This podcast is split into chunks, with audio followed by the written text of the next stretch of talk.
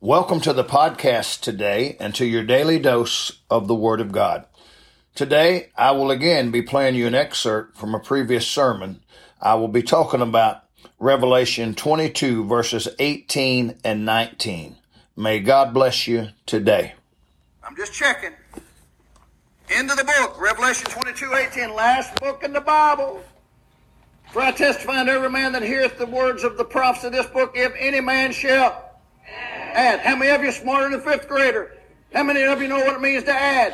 The Bible said, do not add, do not add, do not add. But if any man shall add unto these things, God shall add unto him the plagues that are written in this book. Let me give you the next verse, verse 19. And if any man shall what?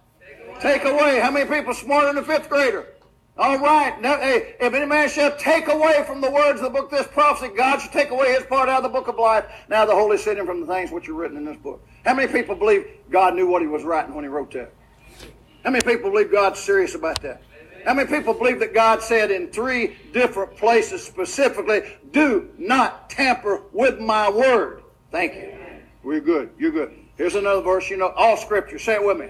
All. How many scriptures? All. Hold your Bible up big and high. You got one, hold big and high. Wave that thing. Get ready for revival. Hold that Bible up big and high. How much all? All, how much is all? I bet if I got KK up here and said, KK, how much is all, baby? And she'd say, Grandpa, it's everything.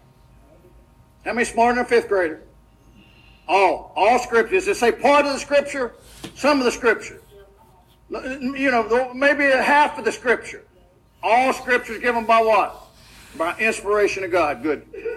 2 Peter 1:21, for the prophecy came not in old time by the will of man, but who spoke it? Holy men. Say it with me. Who spoke it? Holy men of God spake as they were moved by the what? By the Holy Ghost. How did they write the Word of God? How did they get the Word of God? The Holy Ghost moved upon them and gave them the words to write. You smarter than a fifth grader? Good. Well, may God bless you today. I hope that was a blessing to you. Have a great day.